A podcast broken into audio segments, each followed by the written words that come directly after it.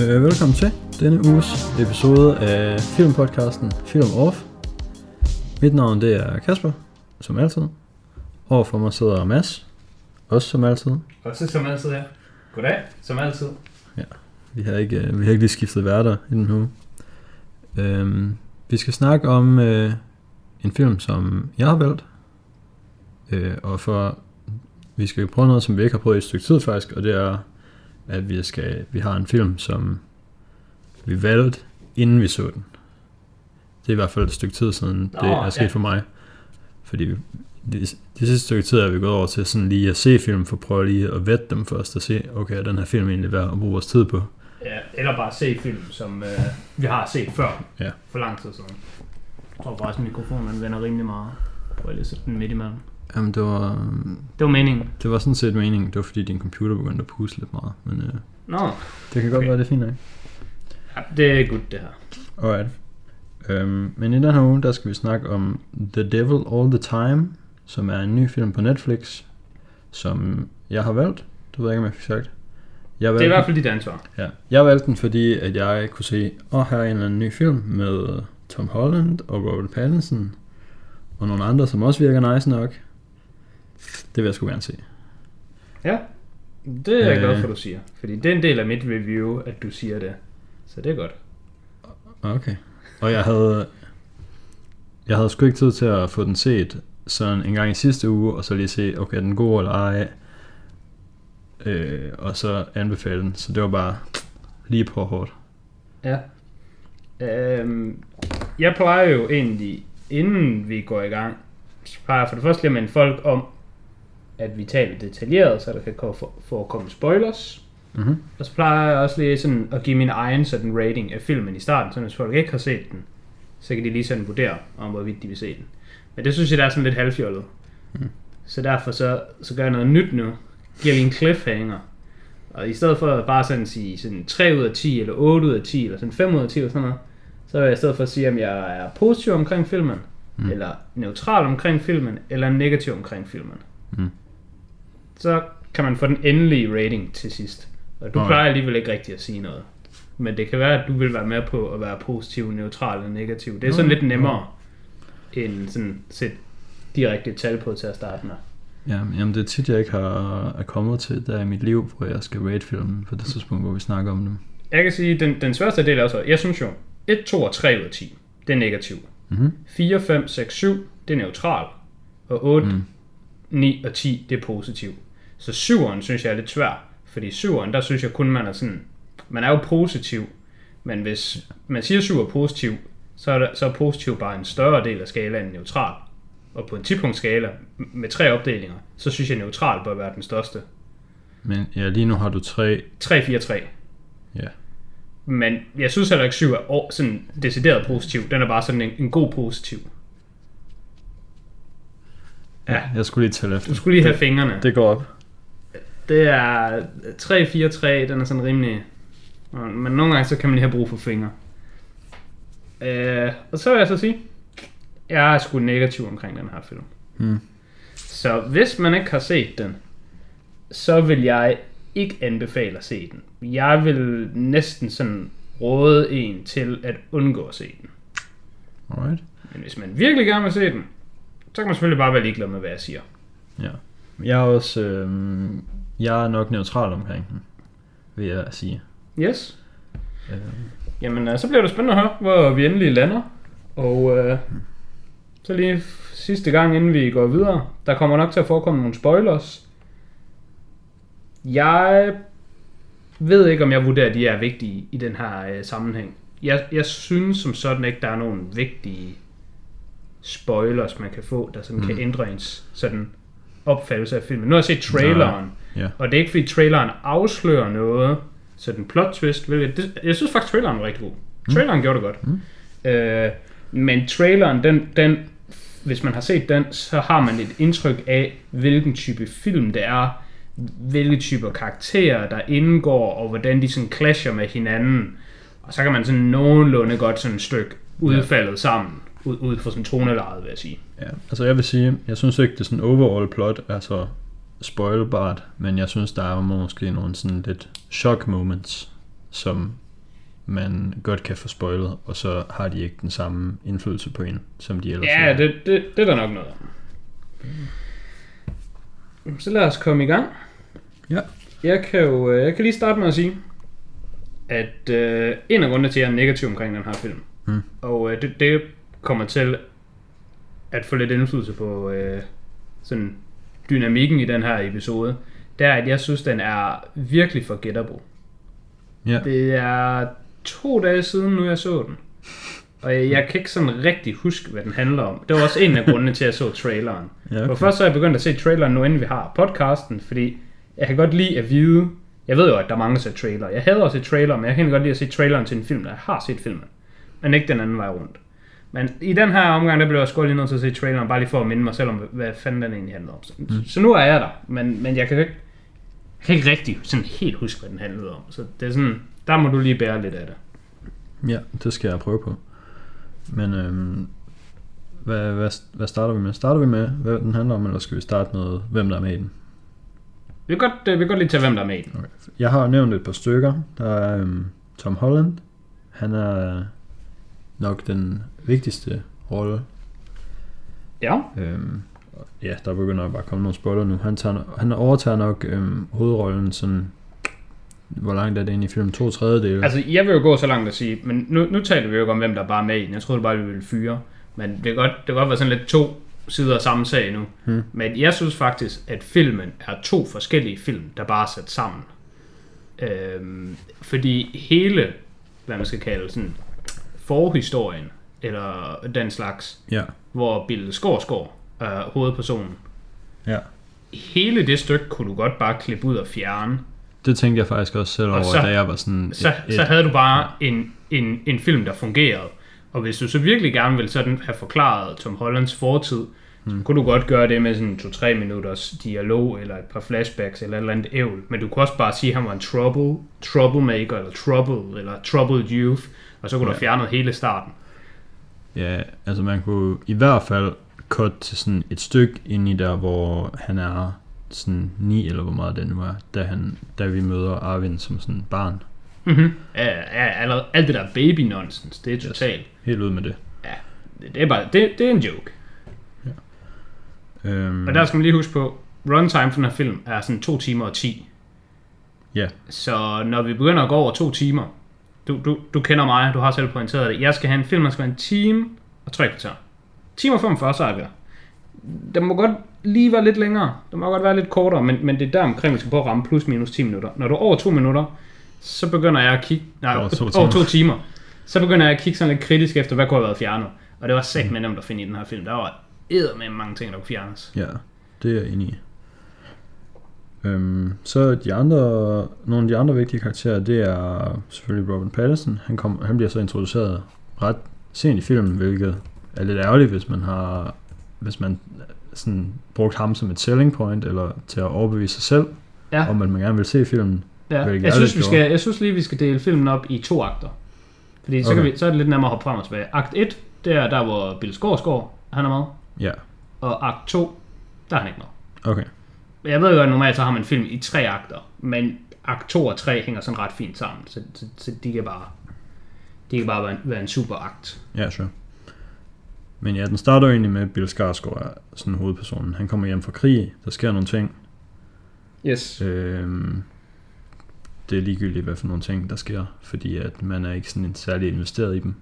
Altså hvis- hvis man, hvis man skulle gøre en, en lang historie kort, og egentlig bare tage instruktørstolen for dem, så kan jeg lige opsummere og sige, uh, hele akt 1 handler bare om at sætte op, at Tom Hollands karakter har en troubled past.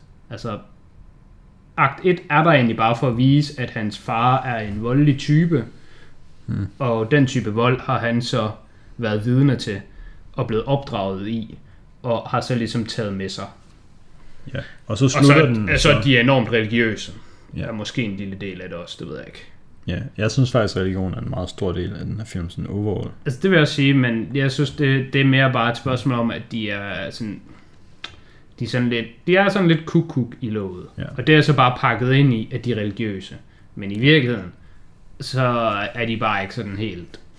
De er ikke helt mentalt okay. Mm. Fordi jeg kan jeg kan ikke så godt lide, når sådan den her type film og lignende, de sådan portrætterer religiøse nutjobs til at være så fucked, som de er. Fordi, altså, religion er bare et outlet for ikke okay mennesker, synes jeg. Altså ham her, han havde også været problematisk i hovedet, uden Ja, ja, religion.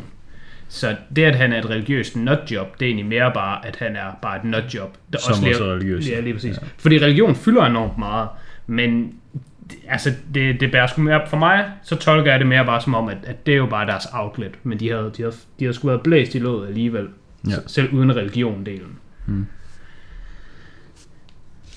Jeg har ikke rigtig noget tærkt Altså, det er så forgettable, at hvis ikke vi sådan direkte nævnte det, så ville jeg have glemt, at det overhovedet eksisterede. Ja, altså sådan character building wise, så synes jeg godt, man kunne have det aller sidste af den med, der hvor at, Det med hunden. nej, altså bare det med, at hans mor dør, og så slår hans far sig selv ihjel, og det med hunden, måske. Eller ikke det med hunden. Det med, at hans forældre dør. Ja. Fordi det er sådan, det er det, der sådan sætter hans karakter op, synes jeg. Men Det der, synes jeg ikke. der kan man allerede godt cut Ja. et kvarter eller sådan noget inden da. Hvis, hvis vi skal bare have det absolut vigtigste fra hele akt 1, Mm. mm. så vil jeg mene, det er den scene, hvor at de sidder og beder, og så kommer de der poachers og gør lidt nar af dem, og så øh, i næste scene, så faren han kører ud og finder dem, hvor de sidder og spiser, og så bare gennemsmadrer dem. Ja. Ja. Men sønnen han sidder og kigger på det, og han så ligesom, for det første, så faren han giver ham en direkte lektie, hvor han siger, det er bare sådan, har du bare, sådan, du skal bare håndtere det sådan her. Mm. Det, her det, det er måden at håndtere det på. Og så sådan bare tænker, wow, det her det er den bedste af mit liv. Og specifikt den der siger det til, til kameraet. Ja, nej, det er så fortælleren, der siger det. Ja, ja. Øhm, det vil jeg mene er den vigtigste Ja. scene fra det første, den første akt. Noget, jeg synes er godt ved første akt, det er, at ham der barneskuespilleren, der spiller Arvin, ham synes jeg var ret god faktisk. Han er også en fin, ja. Mm. Mm. Jeg havde ikke noget negativt til ham, hvilket i sig selv er, er positivt. Det er positivt til en barneskuespiller. Det er, det er helt fint. Øhm, ja. Noget jeg ikke så godt kunne lide ved akt 1, men det er mere bare sådan, ikke specifikt ved filmen, men sådan lidt ved filmen alligevel. Det er for eksempel den scene, hvor der er, at faren han tager ud og bare smadrer de der to. Øhm, for det første, så synes jeg ikke, at det er så fedt, at sådan se den type øh, voldelighed bare sådan blive fejret. Og bare sådan, bare være, bare være, bare være ok. Det er bare good. Fordi mm. jeg synes jo, at du kan gøre, hvad du har lyst til, men det har konsekvenser. Ja. Og det synes jeg ikke, der var nogen af her i. Her i, der var lektien bare, hvis du bare kører hen til to fremmede mænd, og Ja. bare smadrer dem, så accepterer de bare, okay, jeg blev godt nok smadret af ham der Bill Skarsgård, han er godt nok alfa, ham tør jeg da ikke fuck med resten af mit liv, hvorimod, den køber jeg sgu ikke helt. Nej, det er jeg, rigtigt. Jeg, jeg køber den mere som om, åh oh, okay, det var godt nok virkelig dumt, at du jumpede dem der, der bare havde sådan sagt et eller andet lort, mens du sad og bedte. Og, og nu var de jo moved on med deres liv, og du kunne bare move on med dit liv, fordi nu kommer der jo bare hævn. Og nu bliver det jo bare et øje for øje i en ond cirkel, der bare kører rundt og rundt og rundt, indtil der er nogen, der gør et eller andet sindssygt ved de andre for at stoppe det. Øhm, altså, det der med, at vold bare er svaret, det, det synes jeg, det er sådan ikke særlig fedt at have med i en film. Er ikke fordi man skal være sådan, altså film må gerne være voldelige, men de skal trods alt også være lidt realistiske. Og det synes jeg, de kunne have reddet rigtig nemt. Så det er derfor, jeg lige bringer det op nu, fordi det skal heller ikke lyde som om, jeg kun vil, jeg vil ikke have noget vold, og folk de må ikke være alt, alt det der ting. Det, det må det godt være. Men de kunne virkelig have, have gjort det meget bedre for mig, hvis dengang de så kom hjem, så hende konen, hun lå på gulvet. Og der tænkte jeg først, da hun lå på gulvet, der tænkte jeg, oh shit, det var sgu ikke så godt. Men omvendt, så kan du selvfølgelig lære, at hvad får du ud af at bare tage ud og smadre to fremmede mænd, du ikke rigtig kender, som forresten ved, hvor du bor, eller i hvert fald hvilket område du bor. Nu har de jo bare måske slået konen ihjel, måske voldtaget hende, måske gjort et eller andet. De har i hvert fald, konen hun ligner og ikke har det godt. Ja. Så der tænkte jeg, ah. Og vi har lige set den her scene før, så det hele passer bare sammen. Men nej, hun havde bare kræft, mm. og det der med at bare tæske folk randomly, det virker bare, og det hele er bare fedt, og der er forresten ingen konsekvenser i den her verden. Ja. Det synes jeg, det var sådan virkelig dårligt. Der, havde jeg, der følte jeg mig snydt. Det, det var sådan næsten første gang i filmen, hvor det sådan tog et, et stort dyk for mig. Jeg synes også, det var lidt mærkeligt, at så... Altså, så lå hun bare på gulvet, men så var det egentlig bare fordi, at hun var syg. Ja, Men jeg guess det var fordi, at så skulle vi have det der bagefter, hvor de sidder og beder til, at hun skal blive rask. Og hunden skal offre Ja. yeah. det der. og de det vil- ting er alle sammen fine nok. Det ville de jo ikke kunne, hvis hun allerede var død der, men altså, så kunne man jo godt... Altså, så kunne man Ja. jo finde på noget andet. Ja, man, ku- man kunne netop finde på noget andet. Det er jo ens job som øh, screenwriter. Og altså, det er jo heller ikke det, at hun ikke må have kræft. Og man, man kan sige det der med at ofre hunden og bede til Gud og alle de der åndssvage ting, de har gang i. Øh, det er måske ikke lige så realistisk at gøre i det scenarie, hvor at hun havde fået tæsk, eller blevet slået ihjel af nogle andre mænd, så var det måske ikke lige den type reaktion, de vil have. Så de har nok behov for, at det er kræft, hun har. Men så synes jeg bare, at selve strukturen af filmen med, at du ser lige, han siger farvel til konen, og det hele er godt. Ja. Han tager ud og smadrer de der mænd, og siger, haha, det er sådan, har man håndteret den her situation. Nu tør de ikke fuck med os, nu er det hele bare fedt. Mm. Lige bagefter, så ser du så øh, scenen med, at konen er, sådan ligger på gulvet, og sådan er kommet til skade. Den struktur, den sætter det op til, at de har noget med hinanden at gøre. Ja. Men det har de overhovedet ikke, fordi hvis du bare overfalder mænd offentligt, Ja, så er du bare good. det er bare noget, der skal calles tilbage til sådan en time senere. Ja. Det synes jeg, det var sådan lidt underligt. Det var sådan... Det var, det var dårligt skrevet, og det var dårligt uh, executed. Det er virkelig skidt. Mm. Det er skidt at, at score dårligt på begge fronter. Ja. Så øhm, også i første akt, der blev vi jo også introduceret for øhm, hende der er den anden pige, som... Øh, Ja, kusinen bedste- og sådan noget, ikke? Søster, eller hvad hun nu bliver. Hun er vist et eller andet, men hun bliver ja, bare men jeg, jeg mener så hende der, som hans mor eller hvad vil have, han skal... Nå, kan det Være hun hedder. Helen? Ja, måske? Helen. Ja. Øhm, ja. Det var det bedste ved hele akt 1, kan jeg lige sige. er det er en del af akt 1, at hun bliver slået ihjel? Mm, ja, Okay. måske. Det bestemmer du. Okay, men hvis det ikke er, er det så stadigvæk det bedste i 1? Hvad er det bedste i 1? Det er min dreng. Det er, det er Roy, eller hvad han hed. Det tror, han er... hedder Øh, ja, jeg kan ikke huske, hvad han hedder nu. Men det er... Øh, nej, hedder han ikke Harry eller noget måske? Jo, Ja. han hed Harry. Ja, han hed, han hed Harry i virkeligheden. Okay, Han hed Roy i filmen. okay. Ja, men det er, det er Dudley. Er det ikke det? Det er sgu Dudley igen. Ja, Netflix Dudley igen. Den yes. note har jeg også. Jamen, det er jo ikke bare øh, Robert Pattinson, der kommer tilbage til en Netflix-film og gør hans entré. Nej. Han har også været med i The King.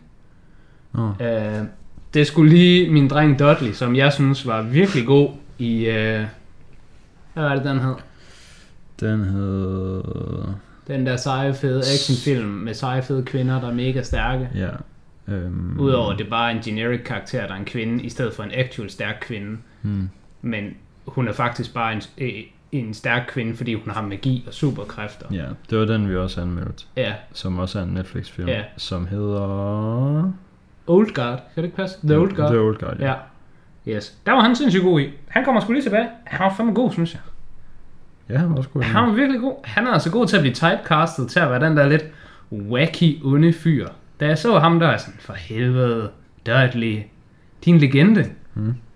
Og jeg kan også bare, high point i filmen, den kan vi bare lige tage nu, hvor vi har Dudley. Mm. Det var der, hvor han hældte de der fucking æderkopper i fjeset. Fordi det gjorde han også i virkeligheden. Gjorde han? Ja, De så fake ud. Nå, det var altså ægte. What? Ja, det, de var, det var ægte. Det synes jeg, det var sgu rimelig sindssygt. Altså, det kan godt være, at de bare har nogle æderkopper, der ikke er farlige, eller hvad ved jeg, Ja. eller selv hvis de bider ham, så Det de gør det sådan lidt ondt. Men alene bare det, at, at altså, Det er commitment. ja, det er stadig noget commitment. Det kan godt være, at hvis de bider dig, så, så føles det bare lidt som, at man bliver nævet, og, og de ikke er giftige, eller sådan noget. Ja. Ja, det er totalt ligegyldigt. De Det, er det er sæt med et power move, han har De er gang i mega der. klamme. Ja, de er nemlig klamme, altså de kan jo kravle ind sådan i din næse, eller sådan, Ja. sådan noget fuck noget. Ja, power move. Det er et power move, Mm. at sådan køre hen til en eller anden resteplads, hvor folk de sidder og spiser frokost, og så bare overfalde dem, fuldstændig uprovokeret. Mm. Det er ikke et power move. At hælde fucking æderkopper i sit fjes, det er et power move. Så er der ikke nogen, der tør fuck med dig. Til gengæld, på trods af, at han spillede godt, så synes jeg, at hans karakter, den var sådan lidt Jeg forstod ikke rigtig hans motivation. Nå, hans karakter var bare dårlig. Ja. Men det gjorde heldigvis ikke så meget for mig, fordi filmen var bare dårlig. Så pyha. Der, Mm. han, han stod ikke ud specielt dårligt for mig, kan jeg så sige. Jeg synes ikke, han var sådan særligt negativ indflydelse på filmen. Mm. Fordi, Så jeg synes sgu, det var underligt, da han slog halen ihjel. Det ved jeg ikke, hvorfor han havde lyst til. synes du, det er mere underligt end det der øh, couple, der, der sådan kører rundt og tager billeder af folk? Det synes jeg også var underligt. Okay, fordi deres motivation, synes jeg, sådan slet ikke eksisterede.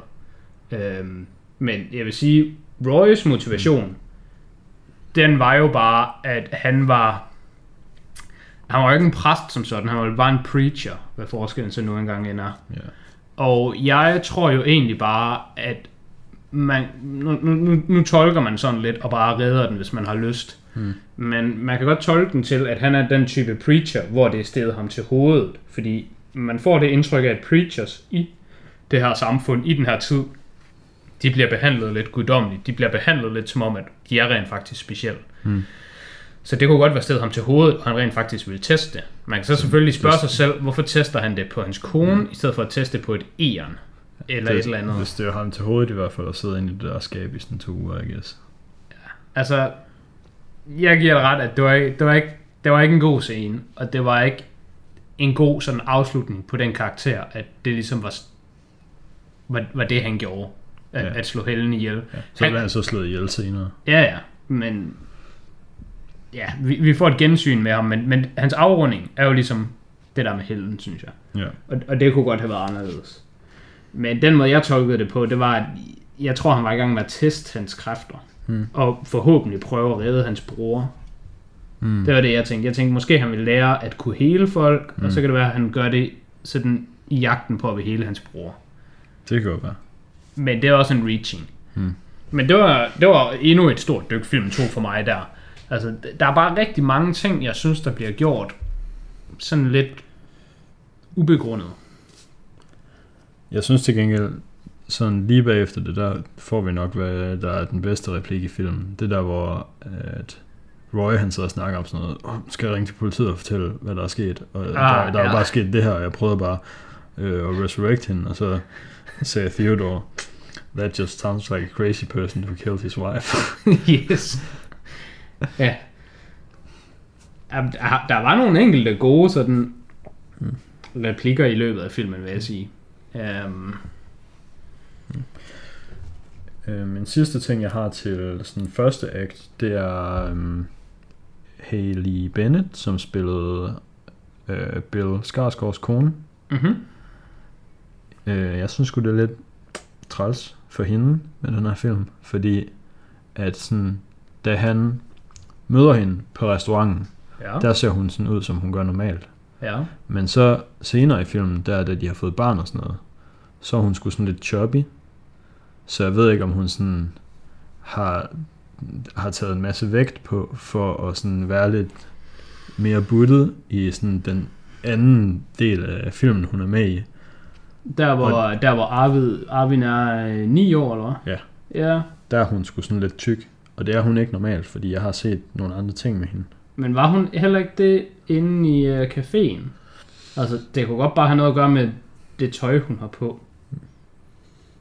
Hmm. Hvordan tøj sidder, det, det kan afgøre meget. Jeg lagde ikke sådan synderligt mærke til hende. Og jeg jeg, var meget sådan i ansigtet, jeg okay, jeg husker hende også som værende, nu vil jeg ikke sige, hun var tyk, men altså mm. til, til, den, sådan, til den større side. Altså, Mm. jeg husker hende bare sådan overall som værende sådan kraftig-ish. Okay. Øh, det kan, men det kan godt være, det er bare fordi, at det er sådan, den, sådan hun ser ud til sidst. Ja. Det er det, jeg husker Men det kan som. også godt være, at hun var så tyk i starten af filmen, men så tror jeg stadigvæk, hun har taget noget på til filmen. Ja. Uanset om det så var midt i filmen eller i starten af filmen, hun har gjort det til. Det må måske godt være. Og det er sådan rimelig nederen, når man gør det til en film, der er dårlig, og ens karakter bliver slået ihjel efter 5 minutter. Er det fordi, du sympatiserer med hende nu over, at nu skal hun jo efter filmen, så skal hun tabe sig, og Ja, det er nederen Det er at tabe nederen. sig.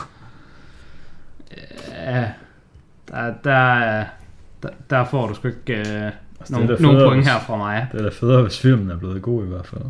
Altså, du har ret, det er federe at dedikere sig til sin karakter, hvis filmen er god. Mm. Men det vil jeg mene, det er altid tilfældet, uanset om det kræver, at du skal tage på. Mm. Men jeg går ud fra, dit argument vil så bare være, Nå, men hvis du nu bare kommer i sådan en tra- training bootcamp til en eller anden superheltefilm, mm. hvor du bare bliver fucking jacked, og det hele er bare nice, mm. og nu er du bare Chris Pratt V2 i stedet for Chris Pratt V1, mm. så hvis Guardians of the Galaxy ikke er så god, Nå, men så går du jo med sig derfra med en killer fysik, og så er det jo bare nice, i stedet for den anden vej rundt. Det er da federe, ja. Okay, men den killer fysik har han ikke bare fået ved at bare lige sådan ikke gøre noget. Han har jo stadigvæk gjort noget for at få den. Ja, ja. Så han kunne godt argumentere, at Nå, altså, hvorfor skulle jeg overhovedet træne to timer hver dag og være på en strict diet i flere måneder? ja han har selvfølgelig bare trænet de timer før filmen, som Haley nu skal træne efter, for at være Ja. i samme space. Ja. Der er noget sympati herfra. Hmm. Det, hvis vi endelig, nu hvor vi er i gang med den her snak, hvis vi endelig skulle tage den snak, så kunne vi tale om Christian Bales karakter i øh, den der, hvad hedder den, Machinist, Ja. eller vi kunne tale om øh, Matthew McConaughey i øh, Dallas, Texas. hedder. Dallas Buyers Club. Ja, har han ikke noget med te- Texas? Dallas, Nej, jeg tror ikke. Dallas Buyers Club, det er nok rigtigt. Det er i hvert fald tre, tre år. Fordi det er jo direkte usundt, det de har gang i. Eller Ja. Joaquin Phoenix i Joker. Mm. Altså dem, hvor de bare siger, Nå, for at øh, ramme den her rolle, så blev jeg nødt til at leve af en pakke cigaretter og vand om dagen i to måneder. Fordi min karakter skulle se sindssygt usund ud. Det er også rimelig træls, selvfølgelig. Det er rimelig træls, i stedet for bare at være en generic white girl, der bare lige skal ligne en generic white girl plus. Fordi det er jo bare det, hun gør. Hun er jo ikke fed. Hun ligner jo bare sådan, hvis du går ned på gaden og ser en pige, der er sådan lidt hæftig, men stadig køn, så ser hun bare sådan ud. Så hun har jo bare spist muffins. Ja, jeg tænkte, jeg tænkte bare ekstra over det, fordi jeg følte, at det kun var sådan seriøst en eller to scener med hende, hvor det var relevant. Ja. Jeg tror slet ikke, det var så slemt. Men, ja, men ja, ja, det kan være, at man lige skulle gå tilbage og lige kigge. Mm. Christian Bale har jo sagt, at han ikke gider mere nu. Han gider ikke mere. Ja, Han skal ikke, Fordi, han skal ikke cigaret den. jeg ved, eller, jeg ved ikke, om han ikke skal være tynd igen, men han har sagt, at han skal ikke være sådan fed igen, ligesom han var til Vice. Ja, eller øh, American Hustlers. Der var han også rimelig, øh, yeah, rimelig chops.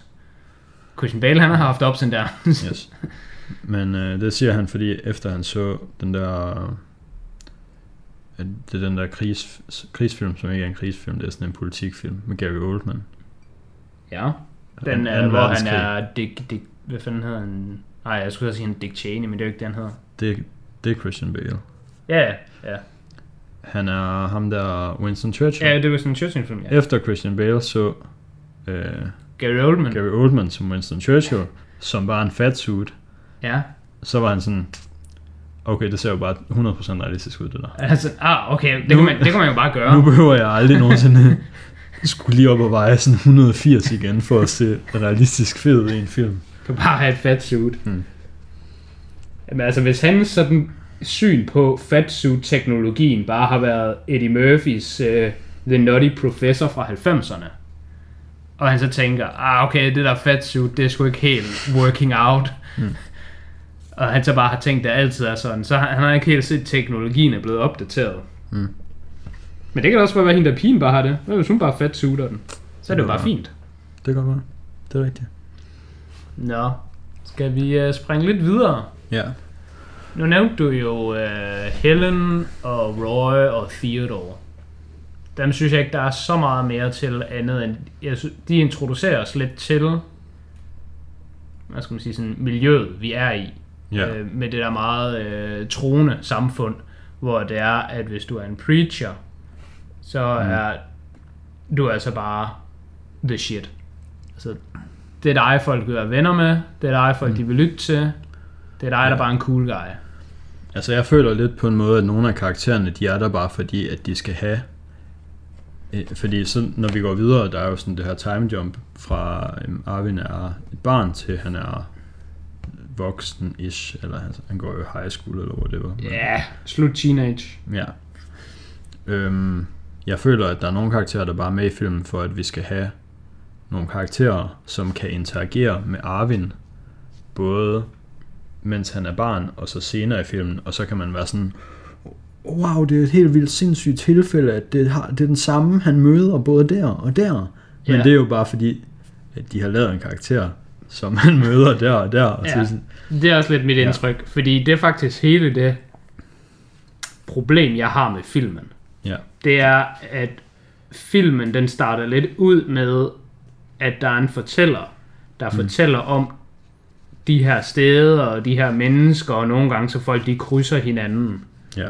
Og så er det jo meningen, at når de så krydser hinanden, så er det sådan, åh oh, wow, det er sgu da ham fra, fra, fra, tid, fra før, fra ham tidligere, ham vi har, det er sgu da vores ven.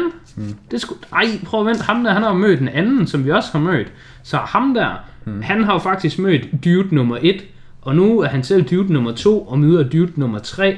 Så han ved faktisk ikke, at jeg ved, at han har mødt dude nummer et og dude nummer tre. ja. Men det ved jeg, og det er lidt skørt, hehe. ja. Så da vi går... Det er bare straight lord. Ja, da vi går videre til tre, eller anden, anden og tredje akt, så er der sådan tre main plots efter min mening. Og det er selvfølgelig det med Arvin, som er hovedpersonen. Så er der det med ham der politimanden Lee. Ja. Og så er der det med det der øhm, par, der tager rundt og slår folk ihjel og tager billeder af dem. Ja. Øh, og den måde, de skal sådan, de forskellige plots skal interagere med hinanden, det føles basically forced hver eneste gang, at der er noget interaktion mellem de forskellige plotlinjer. det er i hvert fald en nem måde at sige, at den ene er forrest ind i dem alle sammen. Det er dem, der kører rundt og tager billeder. Hmm. Det er jo bare, at når man ser dem samle en eller anden tilfældig op ude på gaden, eller på vejen, og hvor de nu samler folk op, sådan, så er det jo bare en, vi har mødt før. Det er ikke altid en, vi har mødt før. Nogle gange så er det også nogen, vi ikke har mødt før.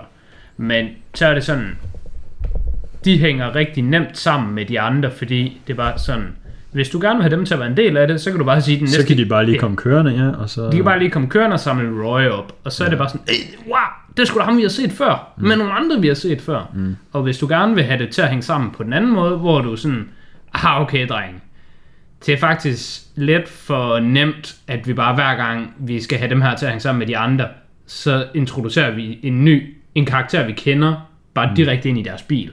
Vi prøver sgu lige at switch it op, og så møder de en, som man ikke har set før, og så sådan, wow, wow, wow, prøv nu vent, prøv nu vent, det går for hurtigt, drenge. Den her del af plottet, der møder de jo en, jeg ikke har set før, jeg ved ikke, hvordan jeg skal forholde mig til det. Mm.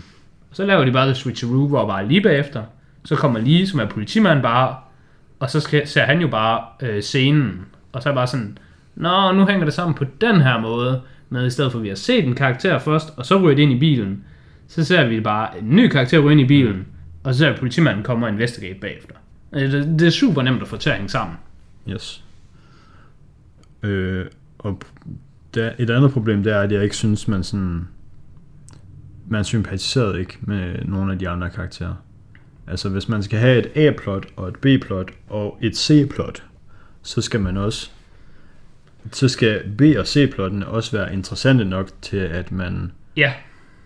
er interesseret i at følge med i dem. Uh, For, nu kan jeg ikke helt huske, hvilken film det nu var, hvor jeg nævnte det her. Det har måske været øh, den der David Fincher og Zodiac. ja, Øh, men ellers har det vist også været en anden, hvor der er, at... Ah, den det- havde i hvert fald lidt det samme, Ja. men der var, der var alle tre karakterer i det mindste stadigvæk gode. Ja, Mm, Og der var det ærgerlige bare, at man følte, at man ja, ikke fik nok af. Ja. Jeg kan ikke lige helt huske, tingene. hvilken film det var, men der havde jeg nemlig et problem med, at hver gang, at en del af plottet, det udspillede sig, så var det forfærdeligt, fordi ikke nok med den del var dårlig, hmm. så betød det også mindre tid til den del, der var god ved filmen. Det problem har The Devil at all times til gengæld ikke for mig, fordi alle tre plot er dårlige. Så der er ikke noget problem her for mig, når de switcher rundt. Jeg er sådan, vi er bare i Garbage Town ja. hele vejen rundt. Så det gør slet ikke noget, at okay, det dårligste, det er selvfølgelig dem, der, der kører rundt i bilen. For det er bare lort. Ja. Det Men, jeg ham, ikke, men ham, der er jeg synes. politimanden, jeg synes politimanden Ja, men det er det, jeg sige nu. Ham der er politimand, det er også bare straight up forfærdeligt. Ja. Men vi er allerede der, hvor det hele er ligegyldigt. Mm. Og så når Arvin han endelig kommer ind, og er sådan bedre end de to andre ting, som sådan, mm. nå okay, altså, du er bedre end sådan det aller værste, jeg kunne forestille mig. Så det er sådan, det gælder bærligt. Mm. Det var ikke engang godt hans del af, af sådan historien, synes jeg. Det var bare sådan, nu er det ikke forfærdeligt længere. nu er det bare dårligt, og så virker det, som om det ikke er forfærdeligt. Mm. Ja, jo, politimanden var værst, hvis man bare sådan kigger på det isoleret set. Men jeg synes, at der er lidt bonuspoint at hente til at være dårlig for parret i bilen, fordi det er totalt umotiveret, øh, synes jeg. Om altså, er det ikke bare seriemorder så? Jo, det var nemlig det, det, jeg så skulle til at bringe op. En af mine problemer med filmen, ja. og det er jo bare et problem, der er lidt unikt for mig. Altså, jeg har sagt, at jeg er meget lav på den her film, og jeg ved jo godt, at jeg kommer til at være usædvanligt lav på den her film, fordi vi, vi sådan den generelle masse ser den her film, hvilket jo nok gør, fordi det er en Netflix-film, og der bliver pushet rimelig hårdt, så tror jeg egentlig, de synes, den er sådan okay. Jeg tror ikke, der kommer til at være lige så mange, der kritiserer den lige så hårdt som mig, fordi for det første, så er jeg jo bare klog nok til at tænke mig om, så hele det her pis med filmen ikke er så god, det kan jeg ligesom sådan splitte fra hinanden. Men lad os sige, at folk, de var lige så kloge som mig, og kunne det samme, mm. eller folk, der hører den her podcast, nu får de alle fucking hintsene. De kan nok stadig godt ende med at kunne lide filmen mere, bare fordi det er sådan en murder pisfilm. Mm. Jeg skulle til at sige true crime, men det er det jo ikke, fordi jeg ved ikke, om det er true crime, det her. Men jeg synes, vi er her i, i sådan slut, slut 10'erne. Mm. Og start 20'erne, måske, jeg ved ikke lige, hvad, hvad årgang hedder, men sådan de sidste 3-4 år, der synes jeg virkelig, der er kommet sådan en trend inden for true crime. True crime podcast er store, true crime film og serier er pisse store, og egentlig bare generelt crime med sådan noget murder-pis. Ja. Og jeg er, jeg er off det hele. Jeg synes ikke, det er spændende. Overhovedet. Mm. Jeg fatter slet ikke appealet. Men det tror jeg har været en ting længere tid, end du tror. Det har det sikkert, men Fordi... vi er vel enige om, at det er... Jeg siger ikke, det er en all-time high, ja. men vi er enige fald... om, at det er meget high for tiden. Ja. Det kan også være, at det er større internationalt, end det har været tidligere, men i hvert fald danske krimier har fucking været en ting for evigt. Og det er sådan en af de ting, dansk film og serier er kendt for i udlandet. Det er vores krimier. Ja, det er rigtigt. Altså noget forbrydelsen ja. og broen og alt det der. Ja, Hvis der det har jeg aldrig set, og jeg har aldrig tænkt mig at se det. Hvis udlændinge skal bede om dansk tv, så skal de se sådan noget der. Ja. Men den der fascination, der er af mor og lignende, seriemorder og den slags, der, der har jeg aldrig forstået. Jeg synes, det, det, det er virkelig kedeligt. Hmm. Så sådan, al, alle de der gratis point, filmen jo bør få, ved at bare have et sådan inherently interessant plot. Ja. Og det vil jeg mene, det har alle film jo. Alle film, de har jo et, de gør jo så i hvert fald et forsøg på at få en masse gratis point, ved at deres plot bare er interessant. Og det, den har den for 0 fra mig, fordi jeg synes overhovedet ikke, det er spændende det her. Jeg synes bare, det er dumt. Jeg, jeg forstår slet ikke, at folk de gider at se på mordere og den slags. Det, det, er ikke, det er ikke spændende at slå folk ihjel. Det er bare lamt. Um, det synes jeg godt, man kan lave spændende. Altså, ja, men så, så er det ikke det, der men er så er vi jo bare ude i, hvis man bare laver det godt, så er det godt. Ja, og så er det Fordi jo ikke det, der er appealet. Du synes vel, Seven er en god film? Jeg synes, Seven er en god film. Det er jo også bare noget seriemorder pis. Er det det, dog? Ja. Altså, jeg ved godt, at der er folk, der dør, og det er den samme person, der slår dem ihjel. Men er den i virkeligheden ikke en detective-film? Jo, men er det ikke det samme? Er det her en detective-film? Nej.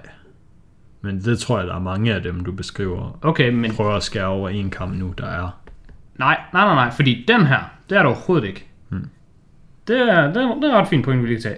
Seven er en detective-film, fordi en del af karaktererne, hmm. det er sådan, øh, ja, detectives, der hmm. går rundt og prøver at løse tingene. Men det er det meste af sådan noget true crime. Okay. Jo, det er the devil all the time, ikke? Nej, der er en politimand, sure. nej, nej, sure. og han, han, han prøver egentlig bare at stille op til at blive borgmester eller sådan noget lort. Ja, han blev ved med at sige, I have an election coming up, yeah. jeg kan ikke gøre ting, jeg er handlingslammet, I have an election coming up. Ja, så, så, så, så jeg kan godt synes, detective film er spændende. Jeg kan også okay. godt synes, murder mystery er spændende. Mm. Men der er ikke noget mystery her. Her er der bare murder. Mm. Ja, ja, sure. Der, der er en anden film, der sådan hedder Natural Born Killers, der er sådan rimelig stor, med mm. Woody Harrelson og en eller anden grill, som yeah. jeg ikke lige kan huske, hvad er. Måske ja, Naomi som... et eller andet. Og den er baseret på virkelige hændelser. Øhm, og den, den er sådan, skulle være god. Den er også bare lortet Den Tarantino har skrevet, men ikke instrueret eller sådan noget. Det går. Den er sindssygt interessant. Den er mm. bare fucking dårlig. Og det er ikke fordi, det er en dårlig film, eller fordi den er dårlig lavet. Det er bare sådan, mm. du følger bare et par, der bare går rundt, og så slår de bare folk ihjel, og så er det bare det. Og så skal du åbenbart bare sidde og være sådan, nej, hvordan kan de gøre det? Okay. Tror Men jeg, så tror jeg er bare, du har øhm, sådan miskategoriseret true crime lidt, for jeg tror, det meste true crime handler altså også om opklaring. Det kan godt være. Så, så tager jeg nok bare, så er det det, det der, der er det forkerte ved det. Men det er i hvert fald mit største problem Ja, med The Devil All the Time. Og det er grunden til, at jeg ikke sådan direkte bare vil tale alle i verden fra at se den. Fordi jeg ved jo, mm. at det her det er en trend, som folk godt kan lide. Så ja, der er hvem- ikke noget sådan spændende opklaring. Nej, det er der overhovedet ikke. Men altså, hvis man synes, det er interessant, at folk de bare sådan slår mennesker ihjel, mm. og man er sådan her, uh, jeg er fucking white lady suburban mom, der ikke har nogen spænding i mit liv, jeg skal se et eller andet pis. Det er i hvert fald dem, jeg forestiller mig af demografien. Se en eller anden young guy, der får skåret pikken af. okay. Ja. Det er ikke lige det, jeg skulle til at sige. Jeg skulle til at sige, der var den der Ted Bundy-film med Zac Efron, også på Netflix. Og sådan, Ja. jeg, forestiller mig, jeg forestiller mig, at det crowd, det er det samme som det mm. her crowd. Det er bare white people, der er obsessed med murders og serial killers. Og det er jeg overhovedet ikke en del af. Mm. Så alle de point, filmen kunne få derfra, det er bare, det er bare et actual 0 for mig. Hvorimod, når jeg ser comedies, så kan jeg rigtig godt lide comedies. Så, Altså, jeg ser en del af, af folk vil kategorisere som en pigefilm. Fordi rom-coms er næsten bare altså comedies er jo bare en genre for sig selv. Mm. Men det er virkelig sjældent, at comedies eksisterer isoleret set. De bliver rigtig ofte bare bundlet ind i være romcons. Så dem bliver jeg jo nødt til at se, fordi jeg gerne vil se comedies. Og, og de er næsten altid 5 ud af 10 eller højere for mig, fordi jeg kan bare godt lide comedies. Så mm. det er bare fint. Og her, jeg kan bare ikke lide murder crime. Så det er derfor, jeg er så lav på den her, blandt andet også. Sure. Det synes jeg er fair. At have det sådan. Så har jeg nogle andre ting, som jeg er lav på. Hvis vi bare er i uh, fri leg. Det, ja, Kategorien. det tror jeg. Hvad synes du om, hvad, nu skal jeg til at sige oplæseren, narratoren, fortælleren. Hvad synes du om ham? Jeg synes, han havde... Han snakker sgu lidt mærkeligt. Okay, jeg mener ikke hans performance. Ja, det synes jeg faktisk, han gjorde okay. Okay. Ikke negativt, heller ikke positivt, den var der bare okay. Nu har vi lige haft Shawshank Redemption, hvor at vi fik en masterclass i at være narrator. Ja. Øh, men det jeg egentlig synes, der er det største problem med The Devil All The Time for mig, det er, den føles ikke som en film. Jeg synes ikke, det her det føles som en film. Mm. Da jeg så den her film, der tænkte jeg, kan vide, om det her ikke er en bog, som de har været sindssygt dårlige til at adoptere til film. Så derfor har de bare sådan fyret en narrator ind der, for at give den en eller anden form for feeling. Ja, der var nogle gange, hvor at det virkede i hvert fald som om, at det var sådan, vi ved sgu ikke lige, hvordan vi skal filme at vise jer, hvordan den her karakter, han har det lige nu. Så i stedet for, så får vi bare Ja, altså for mig så er det, fortælleren til at sige det var en kombination af, at fortælleren han fortalte rigtig mange ting, Ja. men det var også bare det, sådan stilen. Jeg ved ikke hvorfor, altså det her det føles for mig. Det kan godt være, det er bare fordi det første gang, jeg lægger mærke til det, fordi der har været sådan andre bøger lavet til film tidligere, men jeg tror, det her det er den dårligste adaptation, jeg nogensinde har set. Hmm. Og jeg har, Men set, har jeg har set Aragon. Er det noget... Det er det en bog? Det var nemlig det, jeg skulle til at sige. Det, det skal forstås på den måde, ikke som om det her det er den dårligste film, jeg har set, Hmm. der er baseret på en bog.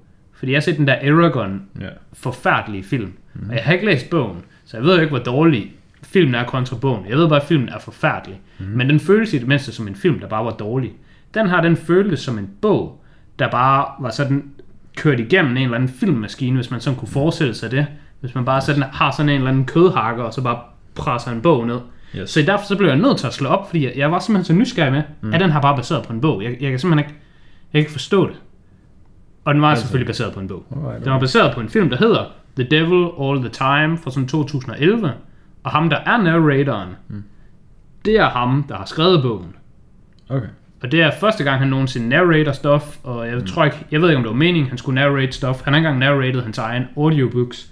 Men jeg synes faktisk, han gør et, et fint stykke arbejde. Jeg er slet ikke utilfreds. givet det, så var han sådan meget serviceable. Ja. Men ja, det, der var ikke nogen... Der var sjældent nogen sådan specielt god grund til at have en narrator. Nej, overhovedet ikke. film. Jeg har Fordi- aldrig nogensinde i mit liv set en film, der skreg så meget i hovedet på mig, som om, at det her er bare en bog. Altså når du ser Harry Potter, du ved, Harry Potter er baseret på bøger, men du sidder ikke og tænker, hmm, får jeg egentlig bare en bog puttet i hovedet lige nu? eller føles det her som en, en, en, en ægte film? Altså, får jeg en filmoplevelse? Det føles, det, for mig føles det ikke som en filmoplevelse. Det er meget svært at forklare. Ja. Men jeg synes simpelthen ikke, at det føles som en film. Jeg kan fortælle dig, at øhm, Eragon, Eragon er en meget dårligere adaptation, end hvis man bare puttede bogen ned i en lav bog til filmmaskine, og så spyttede den det ud. Det tror jeg gerne på, fordi den er sådan... Der har de Den er virkelig decideret taget, whack. der har de taget en lav bog til film, og hver gang der sker noget, så gør vi det dårligere maskine og puttet bogen ned. Ah, ja. Plus at de bare har gjort ting, hvor de var sådan, okay, den her ting, som der egentlig ikke er nogen grund til at ændre, den ændrer vi bare sådan for no reason til noget, der måske ikke er dårligere eller bedre, men bare sådan, Det skal bare være anderledes. det skal bare lige være noget andet.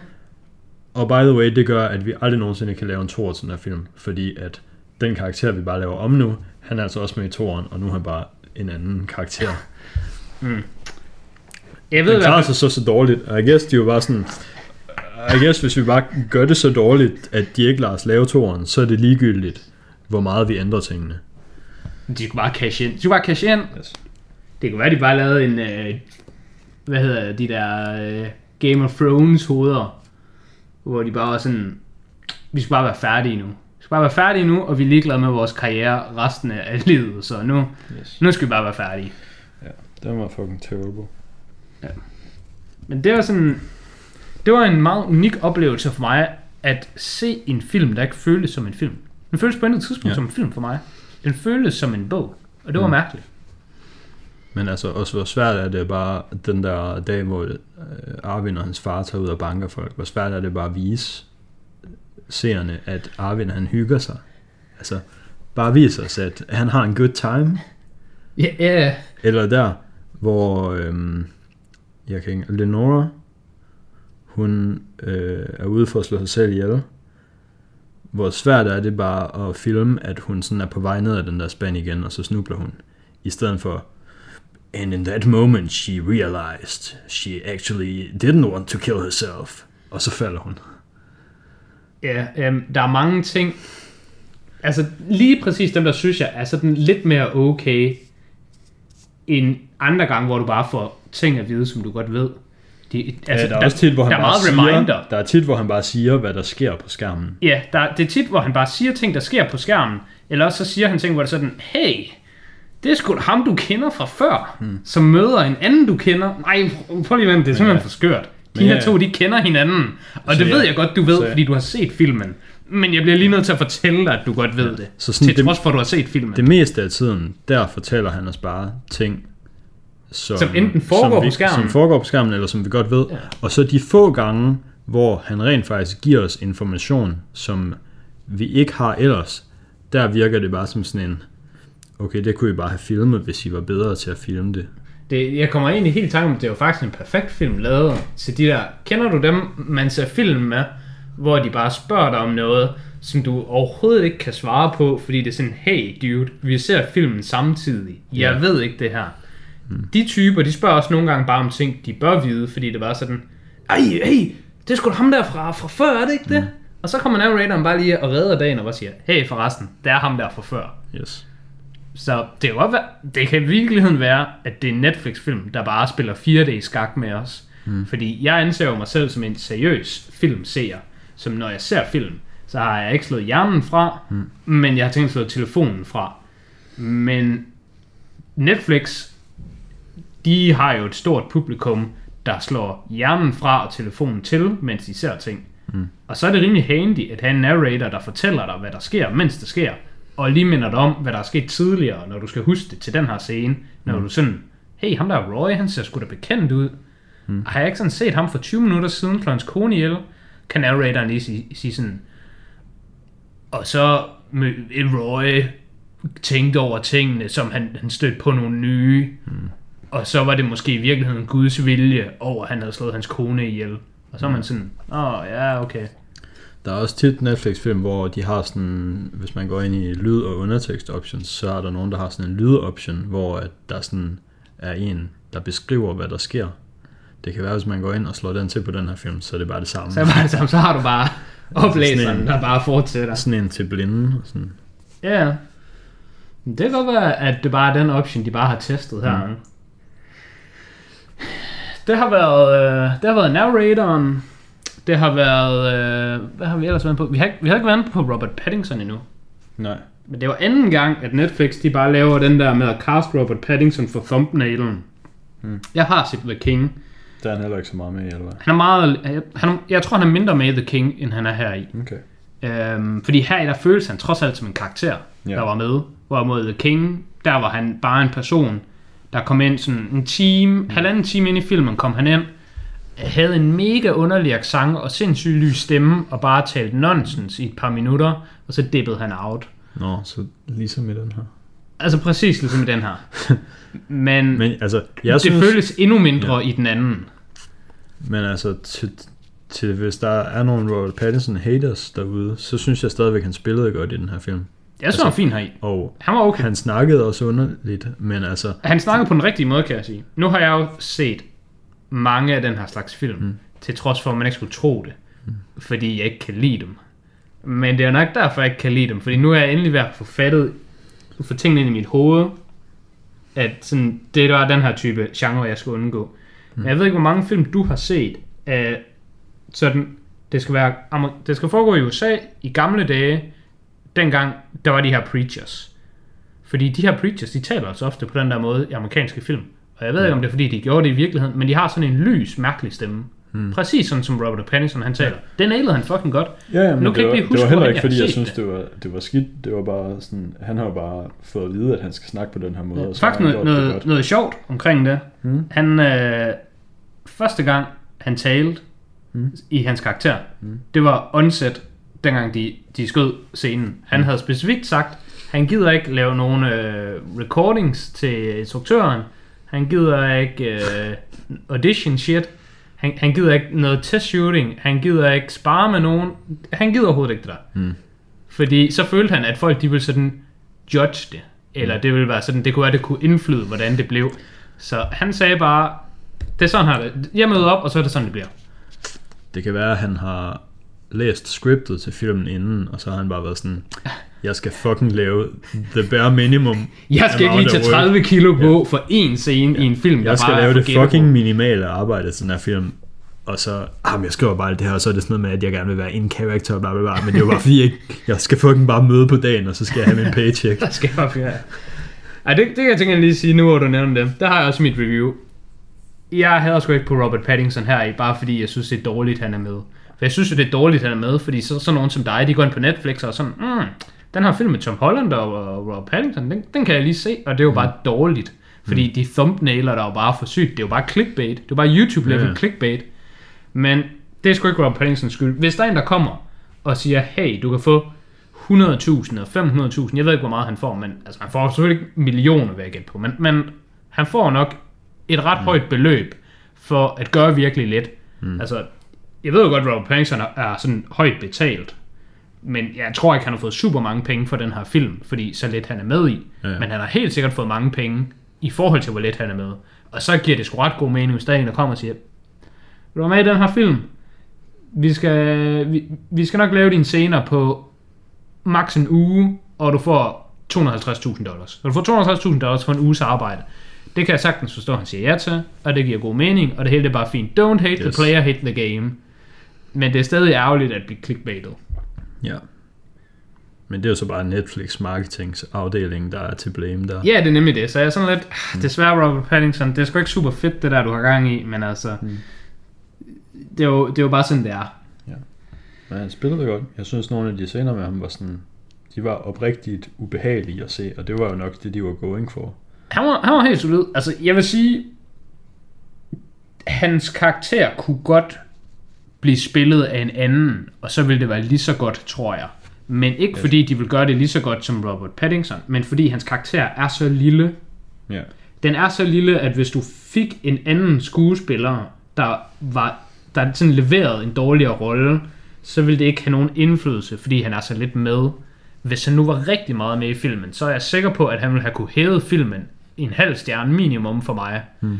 Bare ved at være med og være god. Men når han er så lidt med her, så er man sådan lidt, hmm, det var jo bare fint. Men han var fint. Yes. Jeg synes ikke, vi har kritiseret det der par der kører rundt og slår folk ihjel og tager billeder og nok af.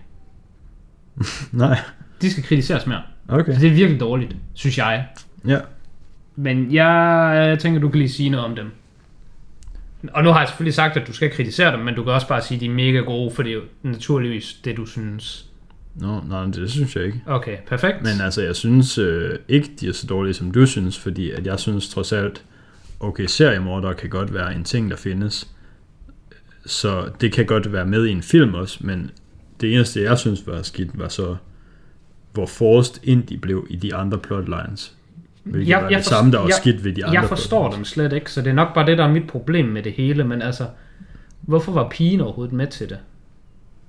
Altså, hun var vel også bare crazy. Altså, fordi den måde, det starter, det er jo bare ham manden, der bare kommer ind på en diner, Ja, og skal have noget at spise, og så sidder ja. Med et kamera, og så siger hun sådan, hey, er det et kamera? Og så siger han, hey, det her det er et kamera. Og så, kører, så nu, ja. Nu er de bare Bonnie Men det der der- slår folk ihjel. fuck det der, det var jo bare, åh, oh, de skal lige være på den her diner samtidig med fucking Willer, der er der. Ja, ja, Og det var jo bare, det er jo bare den klassiske, som de har gjort så mange gange i den her film med, åh, oh, vi skal lige have de her plotlines til at interagere med hinanden, så det her er bare random i samme tidspunkt, samme sted. Okay, men lad os bare sige, at det går samtidig med Lad os bare sige, at det var en anden diner, hvor de, mm. der ikke var andre karakterer til stede. Det bare kun var dem. Men så ville det ikke have haft brug for at starte på den måde, så kunne det bare, så kunne vi have lavet være med at se deres start. Ja, men nu kender vi deres start, og mm. jeg, jeg forstår slet ikke pigen sådan... Altså, jeg forstår ikke nogen af dem, hvorfor de gør det, de gør, men jeg forstår slet ikke, hvorfor hun er med til det. Altså, jeg ved slet ikke helt, sådan, hvad, hvad hun sådan har gang i. Fordi det virker bare som om, at det er totalt Altså, meningsløst. hun er jo også bare en morder. De er jo bare begge to mordere. De er jo det, bare seriemordere, det er nok der, den ligger, at, at, som det, findes. at det kan jeg bare Sådan ikke sådan er helt... der nogle mennesker, der bare gør en gang imellem. Ja, jeg ved ikke. Jeg, har- jeg har svært ved at købe det. Jeg har bare svært Ja. ved at købe det. Jeg har svært ved at købe Okay. Ved du, at i virkeligheden, der findes der seriemordere, der bare beslutter sig en dag for, at de vil slå folk ihjel, og så tager de ud i verden og finder folk og slår dem ihjel. Men det er altså ikke sandt. Så vidt jeg ved. Så vidt jeg ved, så seriemordere, og nu er det her jo bare taget for sådan de der detective-film, jeg ser. Men så, så når det der fucking hotshot detective, han kommer ind, så kommer han så, piu, piu, piu, piu, piu, fyrer en masse ting. Og en af de ting, han fyrer, det er som regel altid sådan, at en seriemorder er sådan 90% en hvid mand i 30'erne til 50'erne, mm. eller sådan deromkring, Ja, check, ham har vi. Yes. Og så er det også et andet ting, som de også siger virkelig ofte, det er, at sådan 70% af victims er nogen, de kender. Og det er det altså ikke her.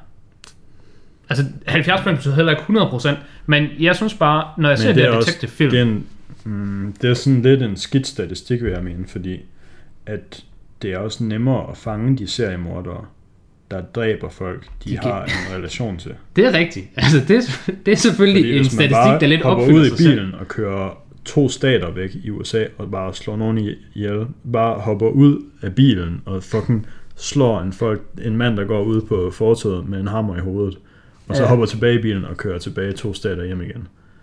Er det så svært at finde ud af, end hvis du slår din fætter ihjel? I think yes. Altså, det, det er det jo. Men det, det er mere bare det der med, selv, altså jeg synes for det første, det, det er svært at acceptere de her karakterer som værende ægte, bare fordi mm. der eksisterer mordere. Mm. Og jeg har også bare svært ved at acceptere, at, at sådan, der, der findes mordere på den måde, sådan fuldstændig uprovokeret. Mm. Fordi det stammer jo altid af noget, og det, der, det får vi ikke noget at vide her. Altså, så er det jo bare, når altså KKK er de, er de mordere, det er de jo, men, men de slår sorte mm. mennesker ihjel. Og altså, der, der er som regel et mønster, Ja. yeah. eller der er som regel en årsag. Det kan også, altså ham der, hedder han Breivik i, øh, Ja. altså, han er så ikke seriemorder endnu, det kan han jo stadig nå at blive, men han har, Han er i fængsel. ja, er men, ja, men han er jo morder, men det var jo politisk charged. Altså, der, det er jo det der med, der er årsager. Der er ikke nogen årsag her. Altså fortælleren siger på et tidspunkt, at det er for at føle sig tættere på Gud. Ja, ja, fordi at han følte, at han var tættere på Gud. Ja, han følte sig mere i live, når der var nogen, der var mere døde. og- sådan noget ævl. Men ja, ja, det var bare mit, mit største problem med dem. Det var sådan lidt... Jeg synes ikke rigtigt, der var noget at komme efter med dem. De gjorde det mm. bare, fordi de gjorde det. Ja, ja. Og det er bare kedeligt. Det er kedeligt at se. Ja, sure. Det, det, det er måske mere det, der er min pointe. Det er ikke et spørgsmål om, hvor troværdigt det er, eller hvor realistisk det er. Det er mere bare et spørgsmål om, vi kan godt sige, at det her det er en ting, der forekommer. Hmm. Men det er bare kedeligt at se. Ja, det, det er jeg enig med. Det er, det er også film. hele min kritik af Roma filmen, som Sure. du er blevet hjernevasket ind i ikke at acceptere dårligt, men den er forfærdelig. Fordi Roma er bare en film, hvor der bare sker ting, der kan ske, og så er det bare det. Du kunne lige så godt bare sådan gå udenfor og sætte dig på en bænk, og så bare kigge på nogle ting, og så kunne du bare mentalt krydse af, åh oh ja, det var faktisk rimelig realistisk, det der skete. Mm. Det gør det ikke spændende, det er realistisk. Og, og, så vi kan måske godt vende tilbage til at sige, at dit forsvar er, at, at der eksisterer seriemordere, og, og det er det, de her er. Og så det, jeg vil gerne, jeg vil gerne indrømme, okay, så nogle mennesker findes jo bare, men de er ikke spændende. Nej, altså mit argument er også bare, at jeg synes ikke, det er vigtigt for, om de er gode eller dårlige i den her film, om hvad deres, øh, Nej, jeg, jeg køber dem bare ikke. Jeg køber Nej, ikke deres deres eksistensgrundlag. er. Ja, men deres eksistensgrundlag i filmen, kan man så sige, det køber jeg bare ikke. De er der bare, fordi folk skal dø. Ja, Og det er sådan ret kedeligt. De kunne lige så godt være sådan, ham der er manden, han kunne have fået en fucking p-bøde en gang for meget, og nu slår han kun p-vagter ihjel. sure. Det, det, sådan kunne det have været. Mm. Så har man været sådan lidt, han er godt nok mærkelig, ham der, men der er der en motivation. Mm. Altså hans motivation er bare et, at være tættere på Gud, og han vil gerne tage nogle billeder. Mm. Jeg synes, det er kedeligt. Sure. Mm. Er vi der, hvor vi skal komme med nogle øh, forslag? Ja, du sagde, du havde i hvert fald Jeg havde i hvert fald lidt. et. Der er jo lidt øh, filmtrivia, vi nogle gange kommer ind på. Der, mm. der har jeg drysset lidt Mm. i løbet. Vi har slet ikke været forbi nogle af de ting, vi normalt kommer ind på med komposition og visuals og sådan. Nej. Jeg synes, filmen er sådan... øh, Den er bare sådan gennemsyret kedelig.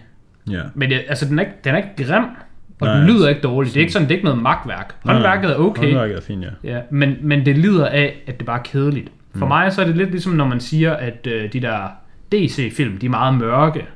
Mm. Og så er det sådan... Det, det gør dem bare mindre pæne. Mm. Det er bare... Det er, sådan, det, det er jo lidt unfair, synes jeg, fordi... Det er bare, hvis du laver en Avengers-film, så skal den være sådan poppy og flot mm. og have gode farver. Og hvis du skal lave en DC-film, så skal den bare være kun mørke toner. Mm. Og så kan de begge to lave det til A+, men Marvel-filmen kommer bare til at se bedst ud, fordi når man gør det godt, så ser det bare godt ud. Men hvis man laver noget med sådan lidt øh, sådan underspillede farver, og det er sådan lidt, lidt mørkt og lidt, øh, så er det jo så, så, så er det som om det foregår i gamle dage. Det Så er, det, så er det jo gammel video. det er nemlig det er jo- det, som de gør her Det er jo noget, de har været ude at finde ude på arkiverne. Det er jo det, de gør her. Altså, de får det til, at... Altså, de gør det, de skal gøre. Men det, de skal gøre, slutresultatet ender bare ikke med at være godt, synes jeg. Nej. Det, altså, det passer bare tonerne med, at altså, filmen er kedelig at se, og den føles også kedelig at se, og den lyder også kedelig at se. Så den sådan, det hele, det passer bare. Men hvad har du så af recommendations? Recommendations. Som ikke rigtig er, måske er en recommendation. Altså, den, jeg, der var en film, jeg sad og tænkte rigtig meget på, mens jeg så den her. Mm. Øhm, som jeg synes egentlig faktisk bare er lidt den samme film, men bedre. Mm. Og det er også en Netflix-film. Mm. Øh, den hedder 1922, og er en Stephen King øh, adaptation. Og Er det en film? det er en film, ja. Okay, jeg troede faktisk, det var sådan en miniserie. ja. Det er også en film på Netflix. Okay. Og der, der tænkte jeg nemlig, det var virkelig det, der sådan sporede mig ind på, gav vide, jeg troede faktisk, at det var en Stephen King-film. Det var Mm. det, jeg, jeg sad og tænkte, gav vide, om det er en fucking Stephen King-film. Fordi den føles bare sindssygt forced mm. til at være en bog. Det var jo så også. Ja. Jeg var over, over i det rigtige spor. Øhm, men 1922 føles virkelig Men Stephen ens. King bøger er generelt gode. Åh, bare rolig, den her 1922 er ikke god. Mm. Den er bare, ligesom The Devil All, all the Time, bare lidt bedre. Mm. Men ikke fordi den er god, bare fordi den er ikke virkelig dårlig. Mm. Men jeg er også inde og se min rating, og 1922 har jeg givet 1 ud af 5. Mm. Og The Devil All the Time har jeg givet 1 ud af 5. Mm. Så i virkeligheden er de nok bare begge to dårlige. Men så kommer fordelen skulle lige, mm. og The Devil All the Time, den var altså 2 timer og 10 minutter. Ja. Og 1922, den var altså kun en time og 40. Mm. Så hvis du virkelig, altså, Yes. hvis du alligevel bare skal se noget, der er dårligt, så er det bedre at spare en halv time af dit liv. Jeg har, jeg har læst om en film, der skulle minde meget om den her. Ja. Øh, men den har jeg ikke selv set, så jeg kan ikke rigtig vouch for den. Men har, ja, det kan være, du Hvad har set den. Øh, den hedder The Place Beyond the Pines. Ja, den er ikke super god. Nej. Men den har jeg rated alt for højt i forhold Okay. til, hvad jeg bør. The Place Beyond the Pines, den er... Den minder lidt om den her, mm. i den forstand, at det er en kedelig film. Mm. Men kedelige film kan godt være interessante, Mm. øhm, hvis det giver mening. Ja, ja. Øhm, og det er The Place Beyond the Pines lidt. Den handler om en, øh, jeg, tror, jeg tror han er bankrøver. Hmm. Det er lidt spændende, og jeg tror han er i gang med at stjæle en anden mands kone. Det er også sådan lidt. Men, men den, The Place Beyond the Pines minder mig faktisk rigtig meget om Bone Tomahawk, som vi talte lidt om, inden vi uh, tændte. Det er nu også, Ja, den, den rører ind i den kategori, der sådan... Jeg tror, jeg har, jeg har endelig luret filmbranchen nu. Mm. Når nogen de siger, at en film er gritty, så betyder det faktisk bare, at den er slow-paced og kedelig. De kan godt være gode alligevel. Kedelige film kan godt være gode, det lyder lidt mærkeligt. Men de der... Er det ikke Gritty? Jeg troede Gritty var mere sådan realistisk vold og sådan noget. Altså, der er de også. Men sådan de der gritty film. Jeg vil også sige, du kan godt sige uh, The Devil All The Times er en lidt gritty film. Hmm. De er virkelig bare slow-paced kedelige. Og det er The Hmm. Place Beyond the Pines også. Det tror jeg ikke, jeg er enig, jeg er enig i. Jamen, jeg er også ved at have regnet den ud, synes jeg. Men jeg tror bare, du skal se flere film, så, så ender du der. Altså, jeg synes bare ikke, gritty er det rigtige ord, jeg vil bruge der. Nå, men jeg synes heller ikke, det er det rigtige ord. Men det er, når folk beskriver en film. Når folk de beskriver, hey, du skal se den her gritty western. Hmm. Så det, det er det, de siger til dig. Det er de ord, der kommer ud af deres mund. Det er ikke de ord, der skal ind i din, i dine ører. Dine ører, de skal ligesom translate dem. Western-delen af den beskrivelse, der gør, at filmen er kedelig, og ikke gritty-delen. Nej, fordi Dragged Across Concrete, den er også gritty, og den er ikke en western. Men den synes jeg er god. Mm. Og den er en ret god sammenligning, fordi Bone Tomahawk er en gritty western, Mm. og Dragged Across Concrete er en gritty efterforsker politifilm. Mm, og lavet af den samme, og minder meget om hinanden. Øh, og begge to sådan lidt kedelige. Ja, det er jo også samme instruktør som sådan, den tredje film, vi overhovedet havde på podcast, tror jeg. Ja, Podcast. jeg, Måske den anden. det var egentlig meget tidligt, ja. Yes. Cell, Brawl in Cell Block 9, 99. Ja. Ja. Men det var mest alt bare fordi uh, 1922 minder sindssygt meget om The Devil All the Time. Mm. Så hvis man kunne lide den, Mm. så, så, så, så er der sgu bare mere af det samme. Fordi det er bare nogle fattige bønder, der bor ude in the middle of nowhere, og de er fattige, og der er nogle problemer, og faren er voldelig, og han har en søn, og de snakker sammen og bonder lidt over det her vold, og der er en fucking narrator, der fortæller dig ting. Stuff and business. Det, det er meget det samme. Mm. Så det var bare det, jeg tænkte, mens jeg så den. Ja. Jeg tror desværre heller ikke lige, jeg kan komme på noget, jeg synes er en god recommendation. Altså, jeg kan godt komme med gode recommendations, så det tror jeg bare, jeg gør. Hmm. Hvis man nu godt kunne tænke sig at se en god film, der skal være lidt uhyggelig. Hmm. For det er det, jeg tænker, det, det er den parallel. Jeg kan ikke rigtig komme med gode film, der minder om The Devil All the Time, men bare god. Hmm. Fordi jeg, jeg vil næsten sådan sige, hvis man minder om The Devil All the Time, så, så er det en dødfødt idé. Hmm. Så er den bare dårlig. Så du kan ikke være den bare god. Øhm, men hvis man nu gerne vil se nogle hyggelige film, Hmm. Øh, og ikke sådan noget... Det der var meningen med The Devil All the Time er uhyggeligt. Den, den skal jo være sådan lidt uhyggelig toneleje, og ikke bare uhyggelig splatter. Den er også lidt grafisk, men det er meningen, tonelejet skal være uhyggeligt. Så synes jeg uh, Misery. Hmm. Nu har vi talt uh, Stephen King. Det er en rigtig god uh, thriller, horror, hvad man skal kalde det. Jeg, jeg kan ikke særlig godt lide ordet horror, fordi jeg føler, at når man siger beskrivelsen horror, så tænker folk, at det er sådan et eller andet øh, splatter gore lort. Er det det? Mm, det synes jeg ikke. Okay, Jeg det, synes- det synes jeg men, heller ikke. Men, men det, sådan, tænker jeg, forstår heller det. ikke umiddelbart, når folk siger horror, så tænker jeg mere sådan øh, jumpscares og sådan noget. Ja, det, ja jeg, jeg, jeg tænker, det hænger lidt sammen. Men sådan en god horrorfilm. Der er meget få gode horrorfilm, jeg kan anbefale. Hmm. Fordi jeg synes, det er en genre, hvor den er næsten altid dårlig. Og det er ikke, fordi jeg synes, horrorfilm er dårlige. Det er bare fordi, folk, folk der laver horrorfilm, de ved godt, at deres film er dårlige, så de prøver ikke engang at lave dem gode. De, ved, de laver bare den der Aragon. De er bare sådan, der kommer jo ikke en to, så vi kan sikkert bare lave en dårlig film og, og get that cash. Men Misery kunne jeg anbefale. Der har været en, en, som er en uhyggelig film, der er meget god. Og ellers så har jeg også nogle danske. Nu hvor Jeg det har, en en lidt, krimier. jeg har en lidt sidelands øh, anbefaling her, fordi det er bare en anbefaling til, hvis man godt kan lide horror, eller Ja. vil gerne vil have noget horror. Ja, Men så synes jeg, at den originale The Conjuring er en af de bedste horrorfilm, jeg har set, som jeg vil sige, okay, det her er en rigtig horrorfilm. Det er Ja. ikke en film, der bare er sådan lidt uhyggelig. Det er en horror, og den er god. Den er god, ja.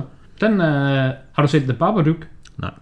Jeg synes, The Babadook er rigtig god. Den er en af de bedste sådan gyserfilm, jeg har set i, øh, i lang tid. Så den vil jeg også anbefale, hvis øh, man bare skal have noget, der er uhyggeligt. Hvad har du af dansk? Øh, afdeling Q. Synes, de er nogle sindssygt gode thrillers. Den Øh, serie... det er en filmserie. Det er en bogserie, der er adopteret. Ja. Øh, det er nogle, øh, det er nogle film, hvor jeg har set dem og været sådan, haft sådan svedige håndflader, mens jeg så den. Mm. Jeg synes, de alle tre er sindssygt gode. Øh, sindssygt gode. Det er måske lige hård nok praise, men det er fordi, vi er i The Devil All the Times territorie. Mm. Så derfra, så, så er de meget, meget gode. Du har også givet dem sådan fire? Jeg har givet den ene 8 ud af 10, og så har jeg givet de to andre 7 ud af 10. Sure. Og, og det er sådan nogle gode 7 ud af 10, jeg vil jeg mene. Uh, nej, jeg skulle give den ene 9 ud af 10. Hmm. Jeg tror, jeg givet to 9 ud af 10, og det gjorde jeg, fordi det var første gang i mit liv, hvor jeg så en thriller, og endelig fattede, hvad en thriller var. Fordi jeg synes som regel, når jeg ser thriller, så tænker jeg, at det her ikke bare en actionfilm, der bare sådan er lidt skuffet og lidt dårlig.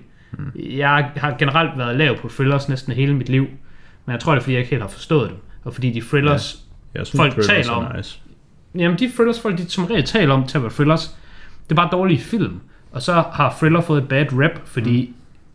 Hvad vil du sige? Hvis du skulle nævne en thriller, hvis du skulle anbefale en thriller bare sådan, yes. kan du, Shutter Island. er det en thriller? Yes. Okay, den er i hvert fald sindssygt Det er min go-to. Hvis jeg, det, det er min go-to, hvis der er folk, der siger, Åh, jeg synes bare thriller er mega ringe, fordi de er altid sådan mega mærkelige, og så sker der bare ting. Og så er jeg sådan, kan du godt lide Shutter Island? Og så er Shut det sådan- Island. Ja, den er sgu da mega god, og så er jeg sådan, det er altså en thriller, dude. Okay, men den, den er god, ja. Uh, den, jeg vil sige, der er sådan... Og nu, nu taler vi til et gammelt crowd, mm. der lytter med. Uh, men den der... Ah, hvad fanden er den? Nu, nu røg den lige ud af hovedet. Det, det er sådan en meget ikonisk thriller. Med, med, med Kim Basinger. Uh, det er den der scene, hvor det er, at hun... Uh, laver et eller andet switcheroo med hendes ben. Og så kan man måske se noget, måske... Eller, ej, det er måske ikke hende. Jeg aner ikke, hvad du snakker om. Nej, men du, du ser heller ikke uh, ikoniske film, så du ved ikke noget. Uh, Men jeg kan lige, den er med Michael Douglas i hovedrollen.